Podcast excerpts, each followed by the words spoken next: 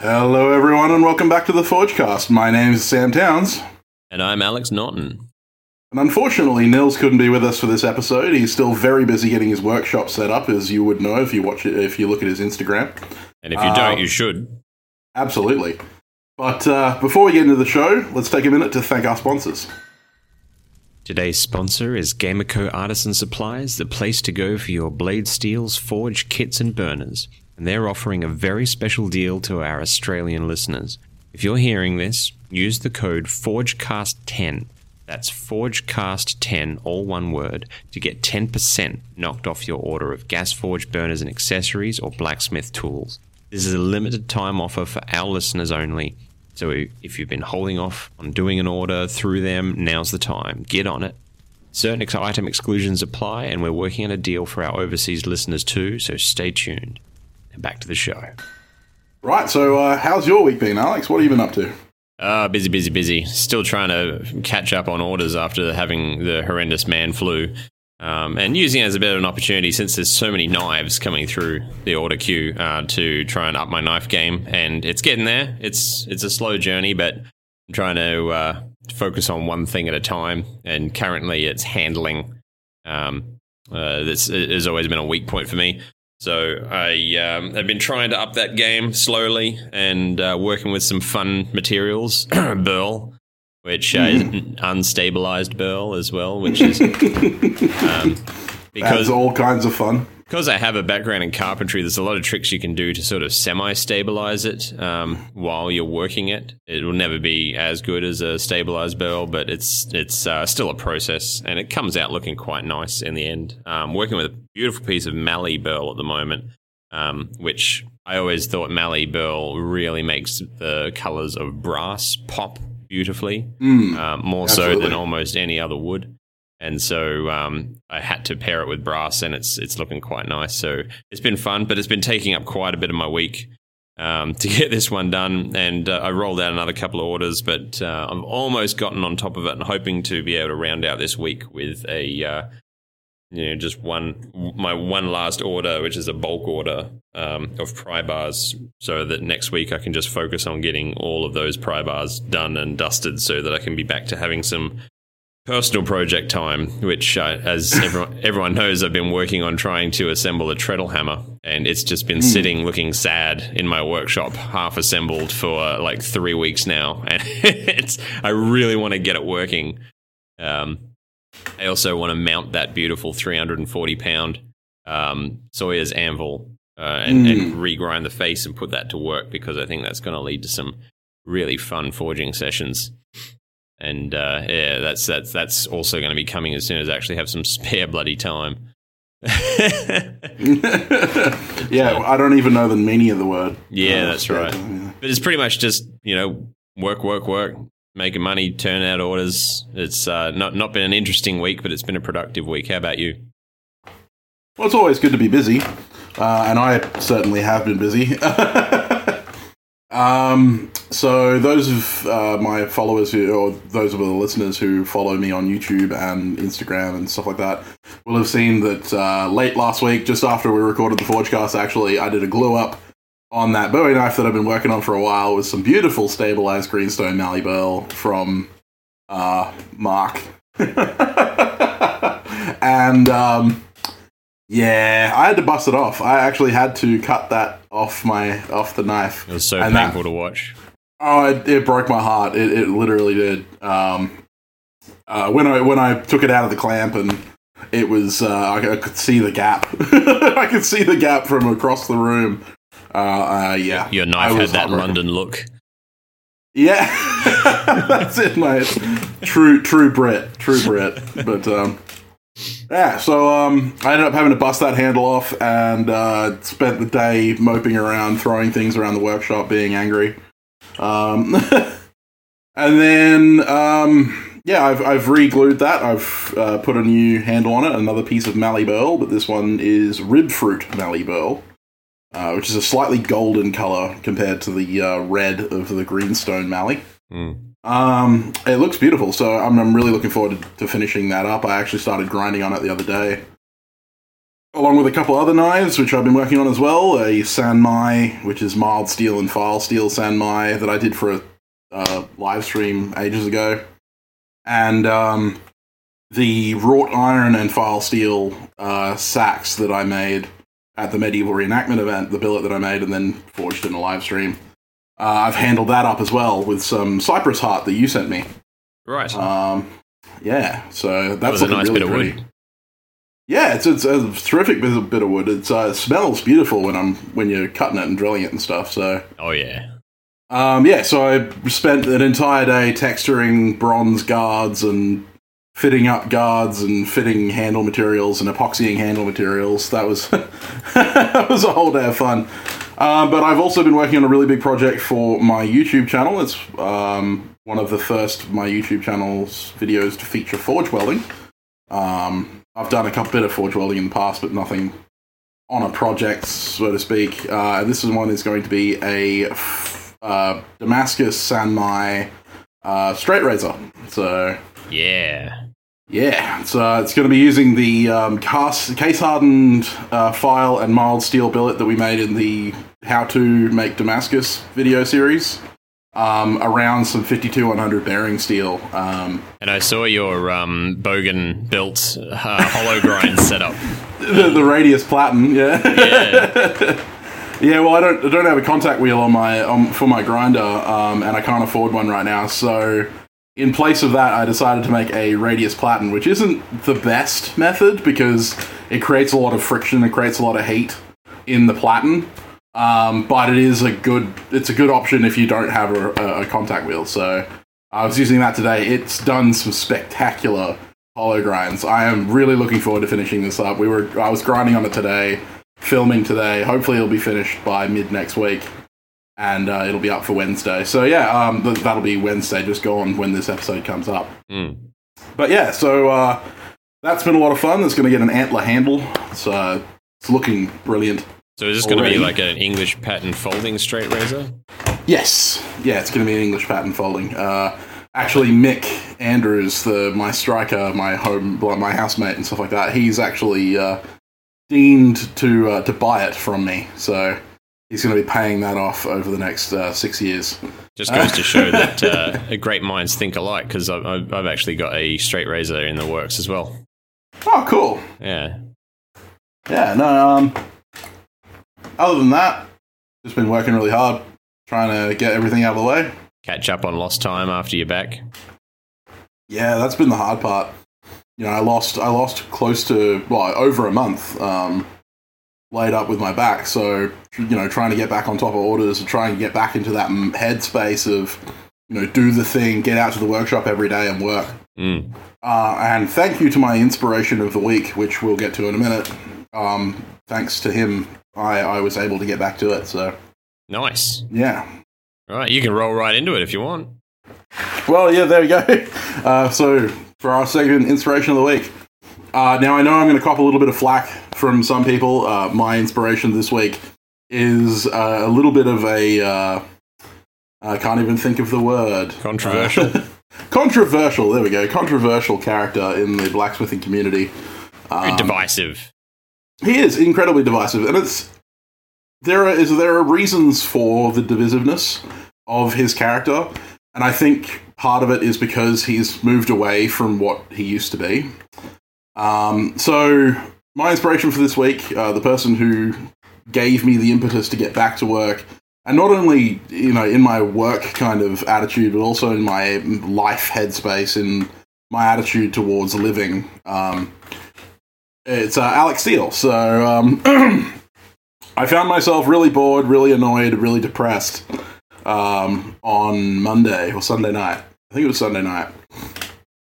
And I was just watching YouTube videos like I always do uh, when I'm when I'm bored. and I happened to, to decide to watch uh, Alex Steele's Back to Basics series again, where he made a uh, an integral uh, 1055 knife with only hand tools. And um, yeah, during that series on the in the seventh video, about eight minutes in, um, he goes into detail about his thought process surrounding uh, failure and you know the attitude towards failure, and you know he basically was talking about the the fact that in life we only have certain things that we can leave behind, and those things are you know the both physical manifestations of things that we've done, you know, artistic stuff like mm. blacksmiths make, and also the, the you know the interactions that we have with other people, and we can either choose to take the time, choose to redo something that we did wrong, choose to aim for that higher peak, or we can just simply sit back, give up, and, and just you know say, nah, this is not for me. This is not you know uh, those ideals aren't for me. I'm just going to settle for good enough, you know, and let those kind of higher echelons go. And uh, it, it kind of just made me kind of think about where I was at at the time, and I'd kind of got to that stage with my with the back issues and uh, you know my panic disorder coming back and all that kind of stuff.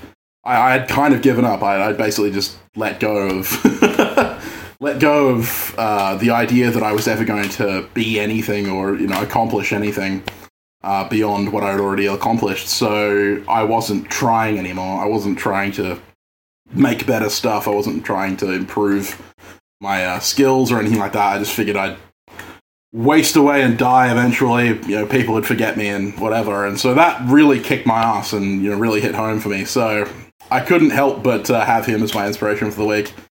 Uh, I don't agree with a lot of the stuff that he's done recently. You know, the the corporatization and the higher focus on entertainment over education.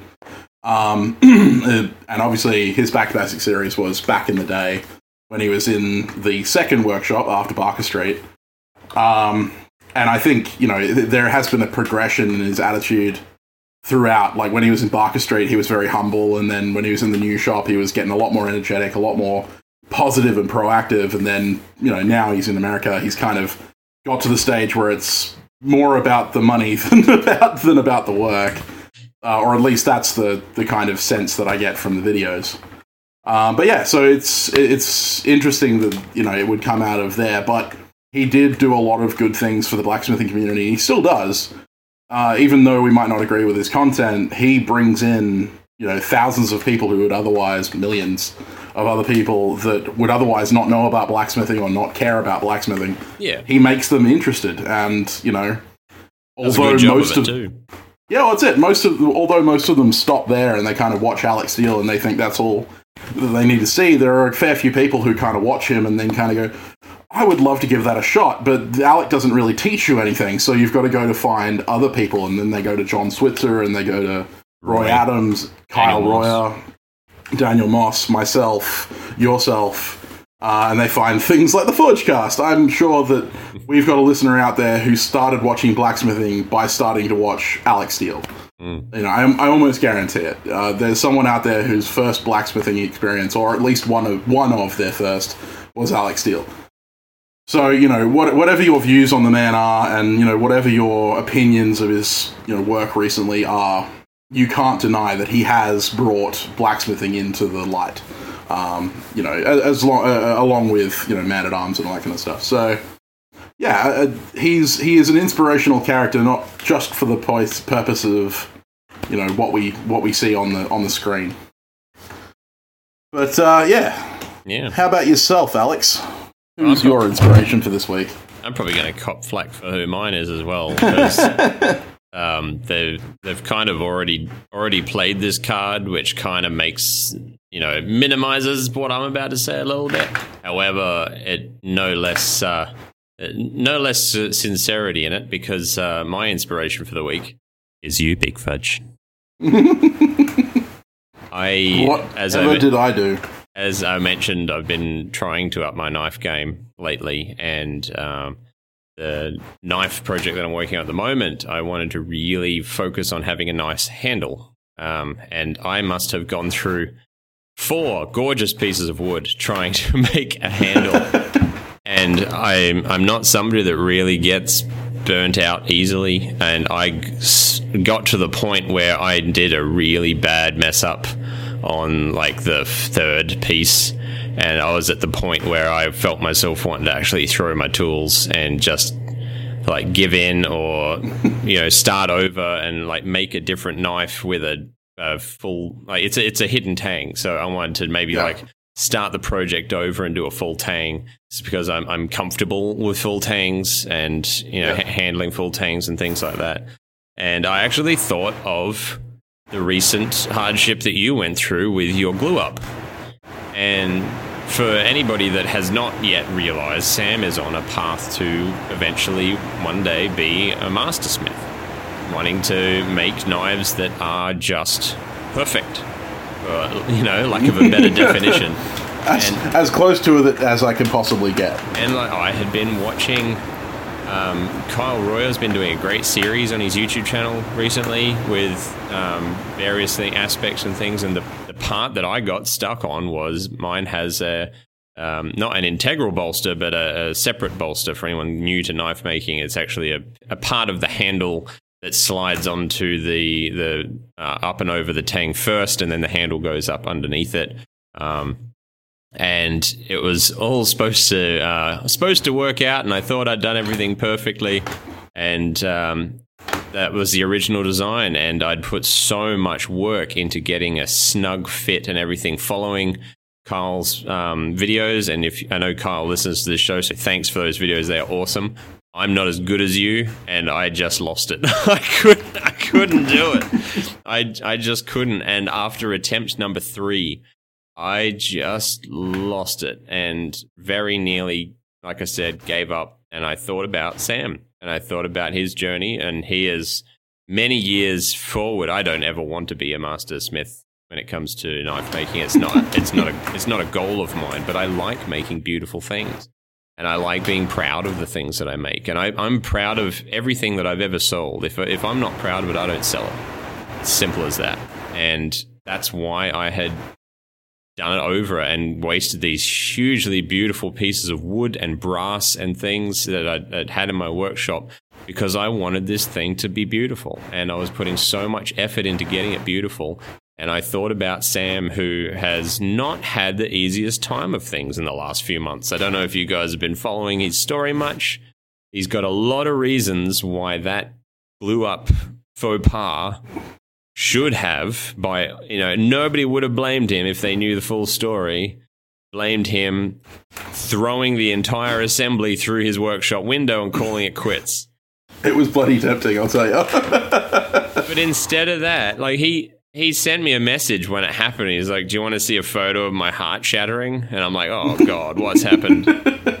And he sent me the photo and the mistake was so small i actually had to spend a little time looking at the photo to work out what it was and then i saw it and i realized you know that's like good enough in alex world but i know that that that gap may as well be the size of the grand canyon in sam world and in like kyle royer world it may as well be the distance between earth and mars this is true. like that was and, and my carpentry background made me recognize how gorgeous that piece of burl was yes. And sam didn't chuck the entire assembly through the window. I'm sure i have no doubt that there were some very choice words said at the time. Uh, Uh, a few.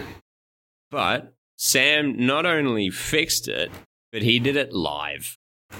He turned it into a live stream to actually educate people about you know what you do when you you done fuck up it happens no matter how much you prepare no matter how much you practice no matter how much how good you get and sam's good sam's really good and he's an inspiration to me with my knife making journey all the time but sometimes mistakes happen. Sometimes you twist the clamp a little bit too tight and snap the tip. Sometimes you don't quench it just right. Sometimes you put hours of work into forging something that you're super proud of and the Ting Fairy visits you.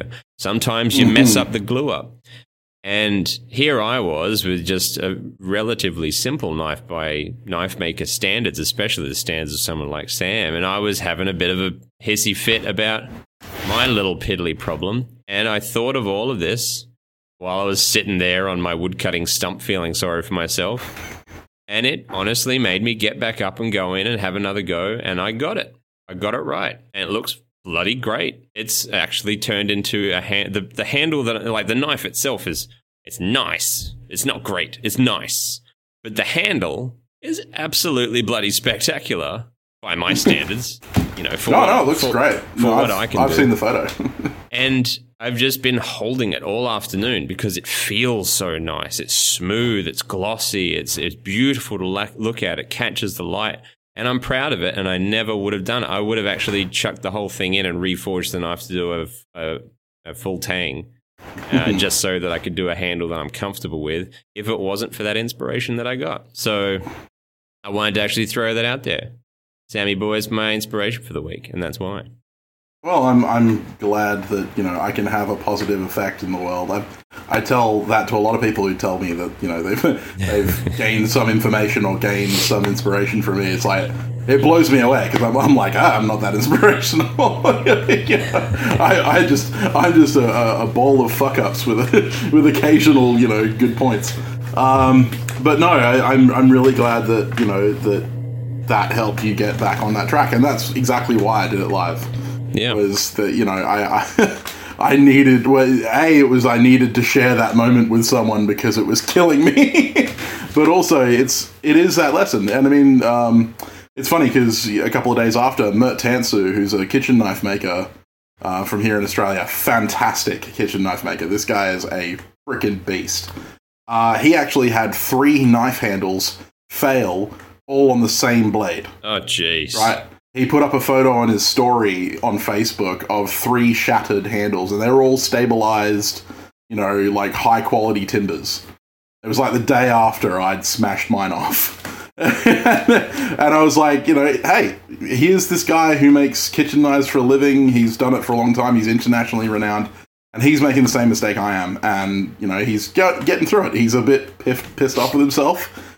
But, you know, that's the important thing. So I figured it was really important for people to see that, you know, despite what I may show on my Instagram and, you know, my, my YouTube, although I try and show my mistakes anyway, um, it's not as easy as it looks, and I do screw up all the time. And you know, it's it's easy to fall off the horse and kind of go, "No, I'm not getting back up there. Yeah. Screw that. That hurt. I'm not doing that again."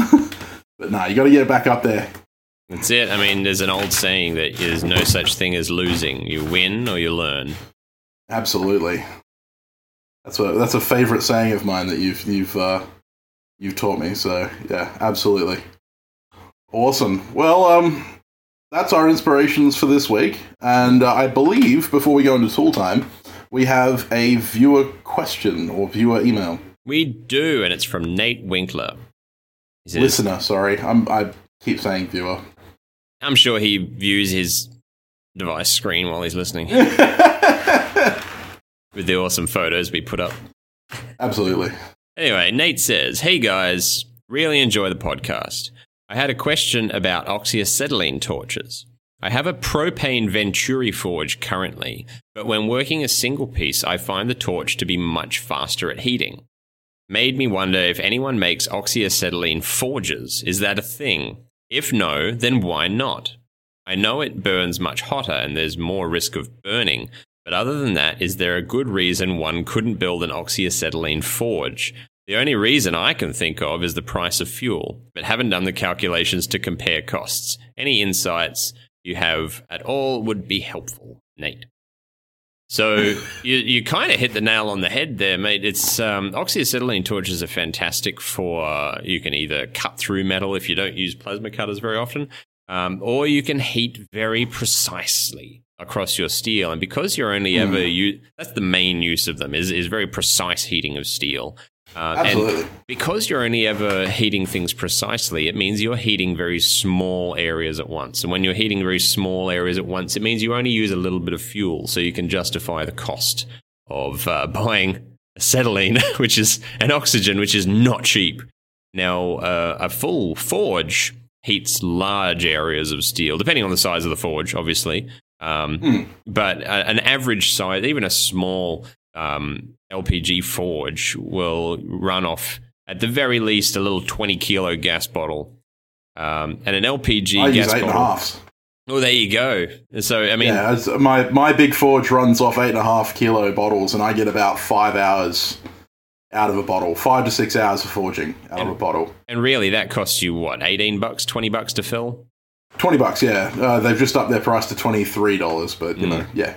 Now, if you were to get Overall. five hours worth of forging time from an oxyacetylene mix, even down very low, which you would have to, if you had an oxyacetylene torch in there, um, that would not cost you 20 bucks. Absolutely not. A no. little bit more than 20 bucks. even like you know because obviously acetylene bottles you can get the really really small ones but they're not going to do anything for a forge and the other thing is is that with an oxyacetylene kit with with the torch you're using a very very small jet and using a very very small flame. So you're using high-ish pressure but you're using fairly low volume. Whereas for a large forge you're going to need to up that volume quite a bit in order Mm. to gain enough uh, thermal mass in the forge body to heat up the the area. So you're going to have to like quadruple or quintuple your acetylene use in the forge. The other thing is acetylene burns really dirty. Um, LPG burns incredibly clean, and while acetylene gives off more BTUs of heat per gram than LPG does, um, the acetylene requires oxygen in order to burn fiercely enough to, to heat steel. That's why you need an oxyacetylene kit. Uh, I think a Venturi fed acetylene forge would probably do just about the same as a gas an LPG forge, to be honest. So you'd actually be spending more money for exactly the same process. And I'm gonna um, Um, I'm gonna do the role of Sam uh, here because I am actually a huge physics nerd, something that the listeners may not know about. Um, and there is a, a thought experiment in physics uh, d- that explains how heat works uh, very very well. And the thought experiment is if you were to create a hollow cube that is made of solid tungsten, and the walls of the cube are a meter thick, so about three feet thick. And inside this hollow cube, you put a normal electric hairdryer. And let's just assume that it has a power source in there that is infinite. And you just turn that hairdryer on. A hairdryer blows air that's about, I think it's only about 35 or 40 degrees, the air from a hairdryer. But because it's inside a sealed tungsten cube, there is no way for heat transfer, like a cooling effect of, of a heat sink. So that heat that you are blowing, that's only 35 or 40 degrees, has nowhere where it can go, which means if after a while the inside of that tungsten cube will be so hot that it will actually melt said tungsten cube. Um, just from a 35 degree hairdryer. And it's just because the heat can't escape. Now, if you're still following with me and haven't gone to sleep yet, forges work kind of similar. That's why you put refractory around the outside of a gas forge because it holds the heat in. And you don't necessarily need to have a hotter burner to get a, a more effective forge. You need to have better heat retention in your refractory or lining of your forge and have a nice constant and preferably cheap to run heat supply. You can actually you can actually see this work by building yourself a soup can forge. Alex Steele, Sam's inspiration of the week, did a video on this. However, um, the my favorite video on that topic is from the original Nighthawk in Light, uh, who goes into the actual how it works a lot in a lot more detail. And you can get a very effective steel forging forge with a soup can and uh, he I, I call it termite mound refractory mix. It's literally just plaster of Paris and sand.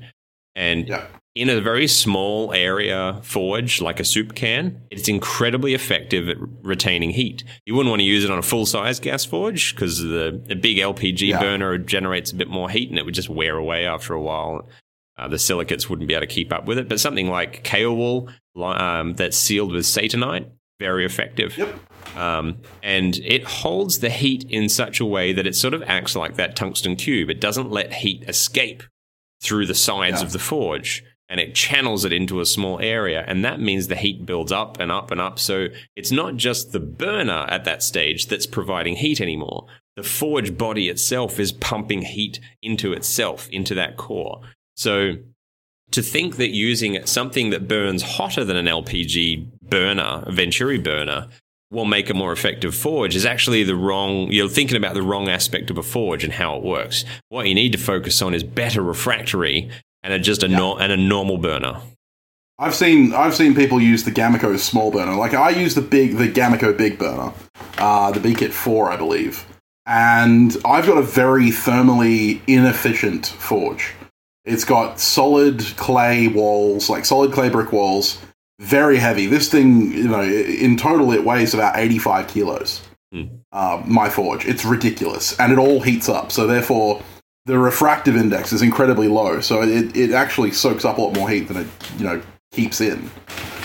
Um, and I want to build a new one, but I've seen people make uh, you know nine kilo bottle you know gas bottle forges with the small burner, uh, and actually uh, Warren Baum, who's a fellow knife maker here in um, here in WA, he uses a nine kilo bottle with a small burner, and he gets up to almost steel liquefying temperatures Hmm. because he uses a double layer of Kaowool, layer of uh, you know Satanite, and he's got it set uh, you know set at an angle so he gets the vortex, and he's got a back door which only has like a fifty cent piece hole in it, and a front door that's got like a slot in it. And so, therefore, it's got so much heat retention that, yeah, we, we could literally almost melt steel in it. Mm. Uh, and that was just running the uh, Venturi burner, little burner, off an eight and a half kilo bottle. Yeah. Um, so yeah, it is definitely all about the refractory. I will say there are some forges out there, and uh, foundries, especially, especially uh, Peter Burt, who we're planning on having on the show in the next couple of weeks, um, who makes wootz. He is the wootz king. He is absolutely fantastic at making wootz. Uh, he uses a uh, diesel foundry, foundry. so uh, his foundry starts up on LPG, or you know, I think he uses propane because he's in America. And then once it gets up to heat, he switches over to diesel, and diesel has a higher BTU rate per gram than LPG does. It's also a hell of a lot cheaper. Uh, it's just that it takes a lot to get it ignited, so you need to get that preheat of the LPG before you can run the diesel, and that's a better way to get more efficiency out of your forge. And that's how he melts steel. but yeah, um, the acetylene question is one that I've actually, uh, back in when I first started, I thought about that myself. But yeah, unfortunately, you wouldn't be able to run a Venturi burner, and you probably would have to run oxy and acetylene.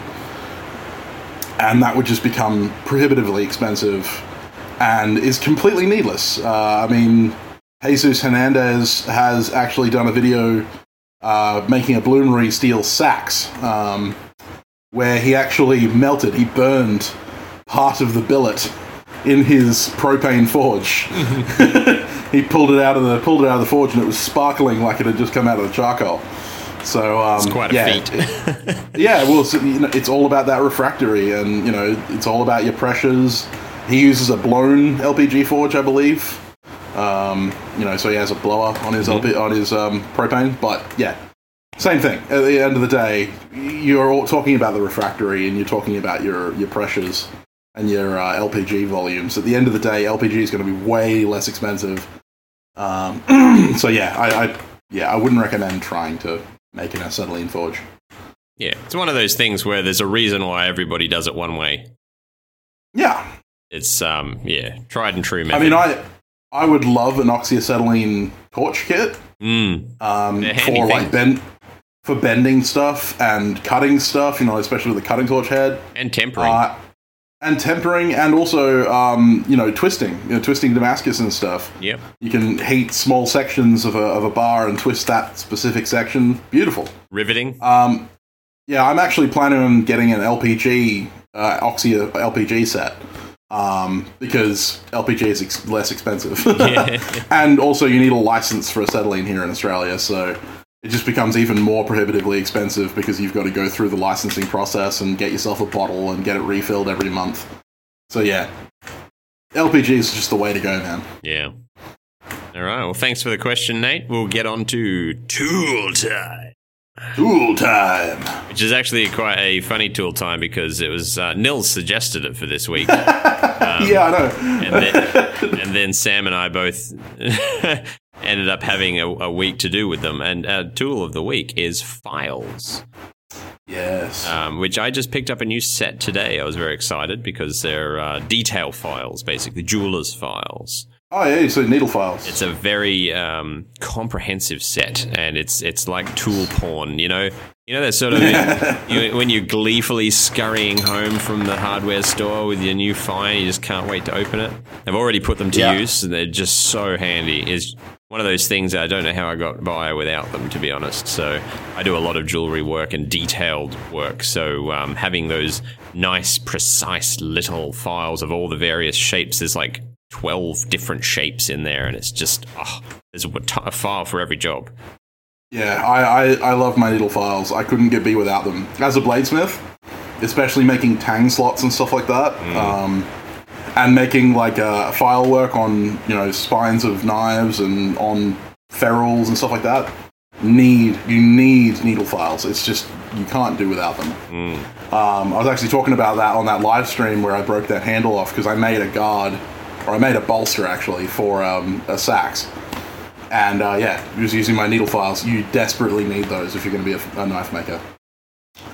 Um, Same but I actually had big, bigger files too become quite uh, Oh, yeah. uh, necessary on knife work in particular, especially if you are like Sam and I and try your bestest to forge to shape as much Hmm. as possible. Uh, because with a, a, a good vice and a set of files, you can forge largely to shape, clean up with files, and have s- so little grinding left to do that it's just not funny. Absolutely, and I mean, e- even if you're using like your two x seventy two for your blade, uh, I actually like to finish my handle shaping with files. Yep, I'm the same. Um, and the main reason for that is because it's really easy with a two x seventy two to just kind of slip and you know run up onto the blade or you know dig in with the corner of the belt and you know like put a ni- giant notch in it. Um, it's just way too easy to mess it up. Whereas with files, you know, it's it's one stroke at a time, and you you can kind of check after every every pass until you're close enough that you can go to hand sanding. So yeah, I, I definitely recommend a good set of files. also, and, with uh, second second cut files, you can actually get a remarkably nice finish. Absolutely, yeah. I mean, um, second cut and mill, uh, you know, mill second cut files are fantastic at giving you a surface finish. Um, I'm actually, I actually do a line of knives called the uh, Primal line, which have a file finish on their blades. Um, so you know, like, I, I love my file finished uh, knives. But yeah, so uh, I actually had several people contact me this week, right after Nils suggested that we talk about files on the show, uh, asking me what I believe the best brand of files were and where to get them. Uh, and there are two that come to mind. Oh, actually, three. There are three that come to mind. Uh, I only own one of the, the three brands, but I have used the other two. Uh, and the, the the brand that I own is Bahco. Now, Bahco make a lot of like tree lopping equipment and saws and stuff like that, and axes. Um, but they also make the most fantastic files. I love their files.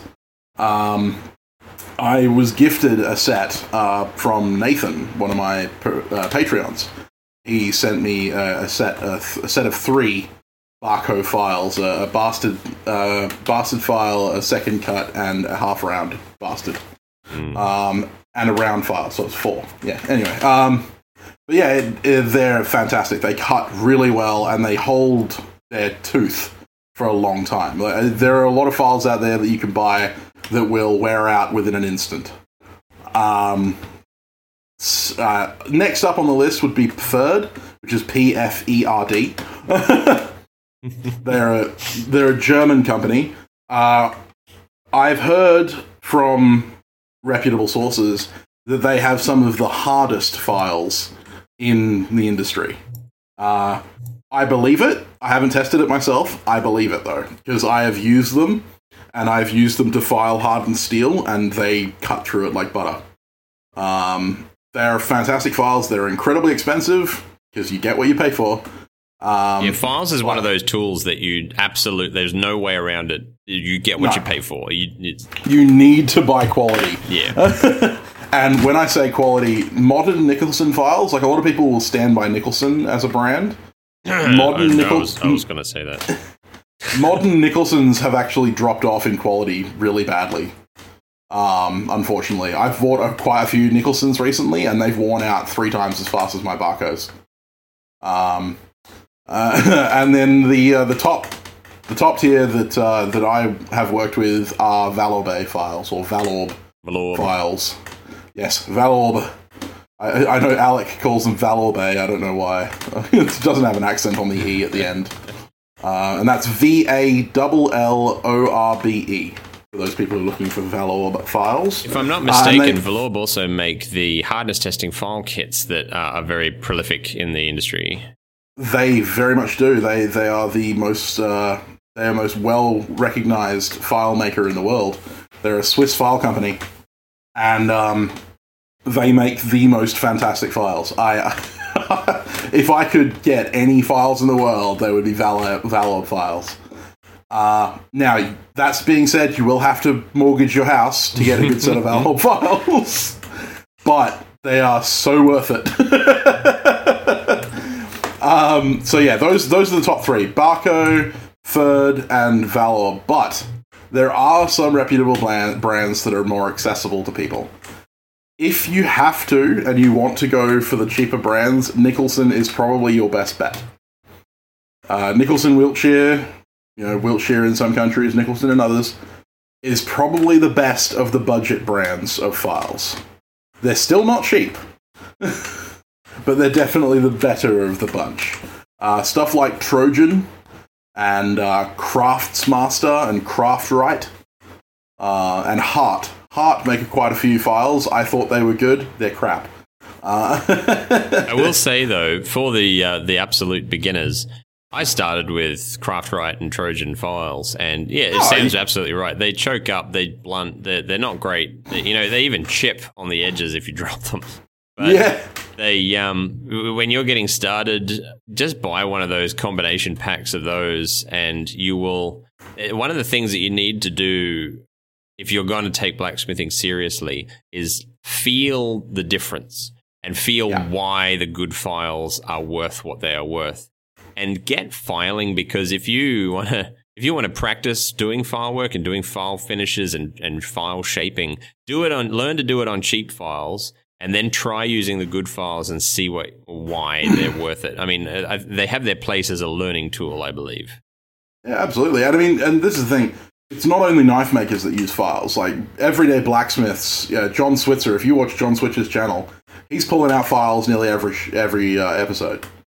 Uh, nearly every video uplo- he uploads, he pulls the files out for something because he's got to dress up a tenon or he's got to dress up a a little cold shot that he's forged into a hook that he's making. Yeah. You know, in architectural blacksmithing, just as much as knife making, you need to use files in the metalworking workshop. Mm. Uh, we have grinders, yes, we have angle grinders and all that kind of stuff, but sometimes you just cannot beat a good file. And um, yeah, uh, I actually had an experience. Uh, I bought a set of five of those, you know, like the combo sets from the Reject Shop, which uh, mm. for those of you in the US, I don't know what the equivalent of that is, like the dollar store, I suppose. Yeah. Um, yeah, but uh, yeah, I, I bought a, a, a set of these really cheap files. I think it was like eleven dollars for the five files. But I desperately needed files that day, and I couldn't get to the hardware store. So I was like, "Screw it! I'm going to buy these. I'm going to try it." And they actually turned out, they surprised me. They did actually quite well. They did about as well as the $20 files I was buying, like $20 individually, $20 per pile files that I was buying from my local hardware store. So um, there are, you know, decent files out there for really low prices. But again, it's a perfect learning experience. And uh, being a knife maker, I tend to run into shapes uh, and stuff like that that I need to file that no one makes a file for. Yeah. Um, like when when I'm making um, traditional Scandinavian style knives, they have a triangular shaped um, tang slot. You know, they, they don't have the traditional yeah. rectangular. They have a triangular, much like a, a Japanese um, a Japanese katana guard would have. And most of the time, I end up having to grind one side off a file to make it knife shaped in order to get into that that triangular shaped slot to get that really nice fine point down to the end. So mm. those really cheap files are perfect for that because you don't care that you have to take a grinder to them. you know, like I would cry if I bought a set of Vallorbe file Vallorbe files and had to take a grinder to them to shape them. And file modification isn't just relegated to weird uh, file jobs like that. Putting a safe edge on a file that you're going to be doing file finished bevels, for example, uh, you don't want Absolutely. to actually start running up into the ricasso or carving in a square edge in there. Um, you know, you want to use a cheaper file for that potentially because if you have a nice set of Vallorbe files, which I just looked up while Sam was talking about them, the equivalent set of Vallorbe files of the needle files that I picked up today would have been five hundred and eighty dollars. like I said, you're gonna have to mortgage your house to get them, but they're bloody worth it. yeah. So, um, like, if if you had a set of Vallorbe files, maybe you had gone out of your way to finally pick up a round, half round, and a second cut square Vallorbe file, and you'd saved up and done this over the course of five years. Um, you don't want to go, hey, I need to just uh, take this to the two x 72 and, and put on a safe edge. You, you don't, you're not going to do that. So save it for That your being- cheap files. That being said, our boy ClickSpring grinds a safe edge on every one of his files, and he owns nothing but Vallorbe files. Yeah, Clips, ClickSpring is a god among men, and we do not refer to him by name because it's disrespectful. That's it. Our Lord and Savior ClickSpring. That's uh, right. Yes, he he takes a grinder to his Vallorbe files. Uh, God save him. Click, ClickSpring is so good he makes his own files. So let's Well, just this, is, uh, this is also true. let's just have a moment of respect for that man. yeah, so I mean, it's it, it is very much a, a thing where uh, you you do get what you pay for. Um, but yeah, th- there are some affordable options out there.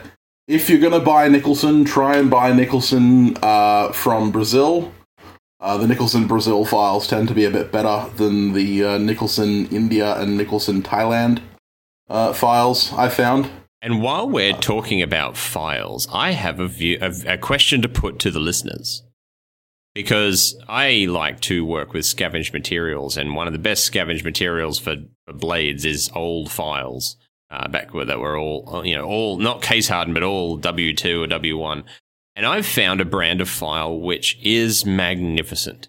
I've made a couple of blades out of it now, and they are some of the best, hardest edge retentioning blades I have ever had in my life. But I don't recognize the symbol on them. It's a little flower. It looks like a sunflower. And Frost. is it frost? Yeah, it's Frost. But I brought I brought this up with you, and you didn't say so. You Oh, said I thought you, said already knew. you said you didn't know what it was. No, no, it's a Frost. I've got a Frost on my on my shelf. They are fantastic. They are. They're terrific, and they are the exception to the rule. Now, I've spoken about Indian files before, Mm. um, and it's only because there are a lot of uh, Indian manufacturers out there that are making bulk files and hammers and all that kind of stuff, and they don't throw a maker's mark on them. They don't mark them in any way. They just sell them bulk. And a lot of the, a lot of the time, another company will pick them up and, and mark them themselves. Um, you know, one of those things. Um, but yeah, no, Frost are made in India, but they are of the highest quality. Well, I haven't been Um, using it to actually do filing with. I've been using them to forge into blades because uh, phenomenal only- steel. The only the only Frost cutlery, uh, Frost not Frost cutlery. Frost cutlery is a different company, but the only Frost file I have is an antique, and uh, I'm going to be turning it into a knife at some point. Yeah, all, all of mine seem pretty antique. They are very old, but uh, I ma- I've managed to find a, a, a good dozen or so of them, and they will all be becoming blades because they turn into the most remarkable knife steel. It's incredible. I haven't looked it up, but I don't even know if they still make files, uh, you know, or if they went out of business a number of years ago. Because I've come across quite a few Frost files, but I've never come across a new one. Well, ever since using them, I'm going to be keeping a very close eye uh, out for more of them because uh, if there's a li- if there is indeed a limited quantity of them, I want to get as many of them as I can. Yeah, actually, if you go on eBay and look up uh, Nicholson new old stock, uh, sometimes you can find the old style Nicholsons that were made in the USA, um, still brand new in their packages that you can Right. buy from eBay sellers, and they are like top notch. Hmm. Um, actually, Nick Wheeler, the, my inspiration for last week, Hmm. um, he actually recommends new old stock Nicholsons. Hmm. Uh, that's mostly what he uses. So, um, and he uses files all the time. Right. Um, so we've kind of prattled on a bit, and uh, we're running up on, on the hour. Do we want to continue with our uh, topic of the week and just make this an hour and a half? Well, the topic of the the topic of the week doesn't really involve deep discussion. It's more of a uh, you can, we can we can blow through in the next 15 minutes. it's a bit of a bit of a fun topic. It's something that uh, any blacksmith that's been doing it for a while hears. There are some weird things that blacksmiths sometimes do in the forge or can be seen doing that make you think mm. if you're not really in deeply into blacksmithing yourself, you might think, is that normal? And we're and we're here to tell you, yes it is. So some of the things that we thought we'd bring up, we may as well go into the why, because not only are these weird, weird things that you may see people doing normal in a blacksmithing forge, but also very, very practical. Yes, there are reasons for it. Yeah, so the first one is sometimes you see a blacksmith hitting his anvil between blows when he's working his steel. Resting his hand most of the time, or keeping the tempo. One reason I do it is because if I'm working the forge, it keeps my hand busy, keeps the, the hammer moving while I'm examining my work and seeing mm. where the next strike needs to land. It gives me my eye Absolutely. a little bit of time to rest, but I don't have to lose the rhythm. If you check out last Friday's video, uh, and I'm talking about last Friday from when this upload goes out, um, you will see me tap the anvil quite vigorously while I'm working on uh, the leaf that I'm making because I, I, did a uh, I did a video on forging a leaf in two heats. Um, so you know I had to work really fast, but even then I had to kind of you know keep the hammer off the piece for a minute to have a look at it, and yeah, it, it's just natural to let that hammer bounce off the anvil a couple of times.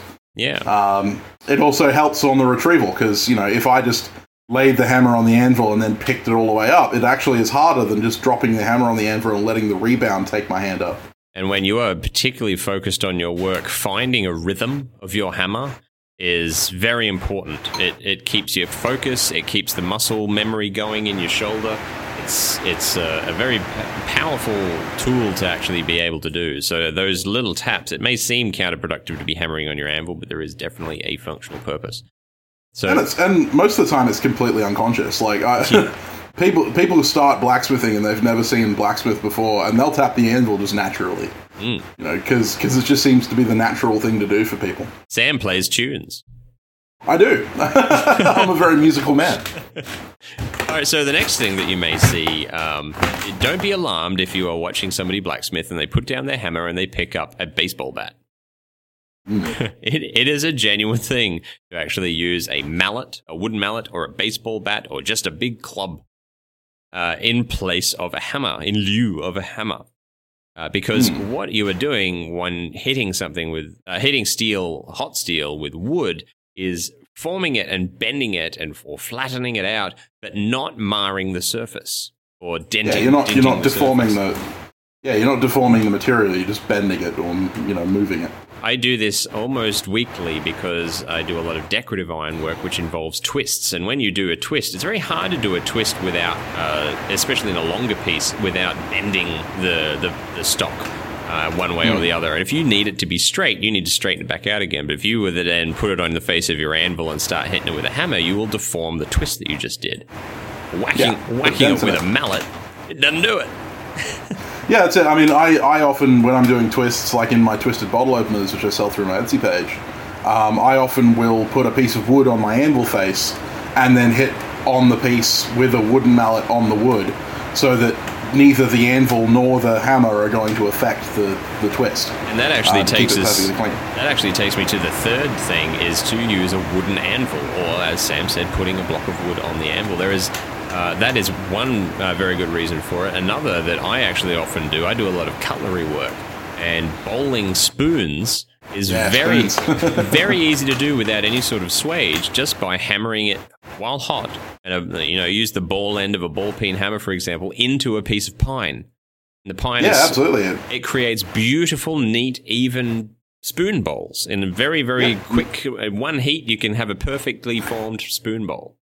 No need to no need to pre-cut out a spoon-shaped hole in it or anything. Just yeah. flat piece of pine, hammer the hot steel into it, and it'll deform for you. It's also a really good way to get oohs from any crowd watching it because the uh, the wood does burst into flame, and you just hammer through the flame as if it's not there. It's very impressive to watch. Yeah, yeah, you look very manly. Just don't burn your beard off. Mm. And a past guest of ours, Roy Adams, actually has a whole episode on the importance of having a dishing stump in the forge. Mm. And uh, I agree with him 100%. It's a very useful tool. especially if you're interested in making stuff like armor or um, you know like trivets and, and stuff like that. Oh, not trivets, um, frying pans and stuff like that. If you want to dish large material, you're going to want a, a stump with a hollow uh, with a, with a slightly hollowed top uh, to do your dishing in, whether you do it cold or hot. Uh, that that wood isn't going to mar the material on the outside, which means it's going to save you a lot of time in polishing afterwards. Yeah. Because if you do it if you do it in a steel form, then you're almost always going to get lipping and uh, damage from the edges of your swage. That's so, right. yeah, And swage wood is so blocks are better. notorious for doing this to, to pieces of steel if you're not careful with it. Um, and, and one thing to remember is if you're going to be forming the dish, um, like I was saying with the spoon, you want to be hammering hot into a softwood. If you are pre if you are forming a bowl, for example, in a dished pre-dished stump, you will kind of want it to be hardwood. Yeah, I mean, you can use an arbor on a um, on a grinder, like the arbor discs that look like chainsaw discs on an angle grinder. Otherwise known as the most dangerous tool ever invented. Yeah, but they're also really useful for making bowl-shaped dishes in the tops of stumps. I can't, I can't talk. If anyone's ever seen me using a chainsaw, I have no right to talk about tool safety. Uh, you and me both. Yeah. Uh, So yeah, um, absolutely, definitely.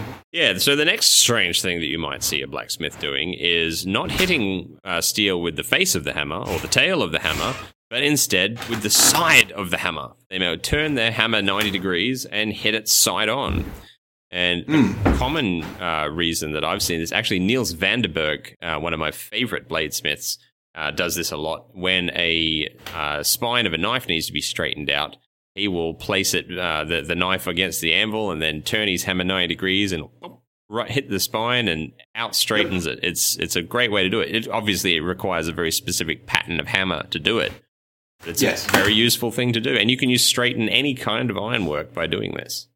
Absolutely, and it's just it's just a matter of increasing the surface area that's contacting the steel. You know, because the smaller the surface area, the the more likely you are to deform that piece. It's much like hitting it with a wooden mallet. Yes. Um, you know, one of the things we didn't cover with that in bladesmithing is, you know, if you've got a blade that's developed that banana curve from um, from forging the bevels, you can put the spine on the anvil and smack the edge with a wooden mallet and um, straighten it back out, and you won't put dents in your edge. Um, and you know, even though the edge does crumple a little bit, you can forge those back into themselves, and that you can straighten your knife out that way. Or So another, yeah, it's, it's mu- another way you can straighten a knife out is actually the final thing that I wanted to point out, which is a very odd thing you may see a blacksmith doing. Um, Sam is a big fan of doing this. I'm a big fan of doing this, and I actually had a few people ask me about it because it was in my latest video. Um, and it is known as the spinal tap method. And yeah, I call I call it the spinal tap. Some people call it whack forging. I've never heard that one. Yeah, Jared Jared Russell, one of my top Patreon, uh, likes to call it whack forging. Well, you, oftentimes you'll. You, it's very common to see a bladesmith uh, weld a their, their, their knife steel billet to the end of a piece of rebar or some 10 mil round or something like that, so they have a nice handy handle to hold onto it. And as Sam said, when you're forging hand forging bevels rather than doing stock removal bevels, y- you do end up sometimes, if you haven't planned for it properly, getting a bit of a banana curve that you don't want there. And you may not want a scimitar. You may want something that's a bit more like a pocket knife. and so what you do is you hold it out at arm's length, get the steel nice and hot, and you whack it spine first against the anvil as if the billet is indeed your hammer. Absolutely, And it is a very effective way to straighten it out. it's a fantastically easy way, and it's also fun. It gets the really curious looks from people watching. The, uh, the amount of people that see it happen and think, is he supposed to be doing that? Is he just frustrated with the knife? What's going on? yeah, be just be very sure that your welds between the knife blank and your rebar handle or whatever handle you've got are good. Because if I, you, I can agree with Sam 100% on this, although I'm not game to admit why I agree so strongly. I've never had it happen, but I know that it's a potential that if you know your weld isn't good, it's going to fly across the room and hit something. You know what's more dangerous than a red hot knife billet? A fast moving, spinning red hot knife billet aimed at your face. yeah, so the the spinal tap is a really good way to straighten out knives. It's also a fantastic way to bend things. Uh, I've seen uh, architectural blacksmiths use the same method, similar method, to bend large stock ironwork around the horn. is they'll heat up the section of material they want to bend, literally just take it over their heads and whack it over the horn, and let the inertia of that, you know, the end of the bar wrap itself around the horn and bend it.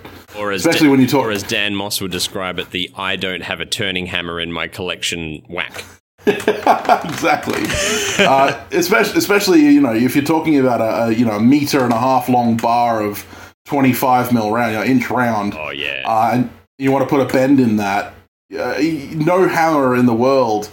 You can't finagle your arms to get the right angle to get that bent with a hammer. that's right. Whereas, you know, just laying that thing on the horn of the anvil and giving it a whack is gonna get you uh, get you your bend. You, you, you heard it right here, folks. Jet fuel can melt steel beams. it can't melt them, but it can soften them. That's right. Trenton Trenton Ty from Trenton um, listening Iron- in and his ears are wiggling. Trenton Ty's per- from Purgatory Ironworks did a video on uh, the 911 jet fuel can't melt steel beams meme thing. He got very upset about that. I loved his follow up about the Game of Thrones finale. uh, Dragonfire can't melt steel beams. That was great. yep, Yeah. yep, love it. But uh, yeah, there. I mean, we would like to know what what odd things have you seen blacksmiths doing that you haven't known what it is they're actually trying to achieve with that odd uh, odd action. Uh, you know, write in and tell us, or comment uh, if you're following us on Instagram. Comment down below. You may have seen. I mean, most of you listening are beginners, which is fantastic from our perspective. And I imagine if you're a beginner, you're watching a lot of YouTube videos, and you may have seen some weird stuff going on, especially if you watch Sam and I. So Yeah, so link link it to link it to us. Seriously, send us a link and we'll watch the video or look at the photo or whatever you've got, and we'll uh, give you some explanations or maybe just you know kind of explore what they're trying to do, even if we don't know ourselves. Yeah, I because mean- sometimes you come across techniques that you just don't like have never seen before. Yeah, I have actually watched some things, have come across things, contacted Sam and thought, I have no idea what this guy's doing. What what's he doing? And Sam's like, I think he's just weird. So sometimes It's- people are just weird. Yes, it, it is very true. there are some people out there who just do some things that there is no reason to do them. No, no reason whatsoever. it's just, just why.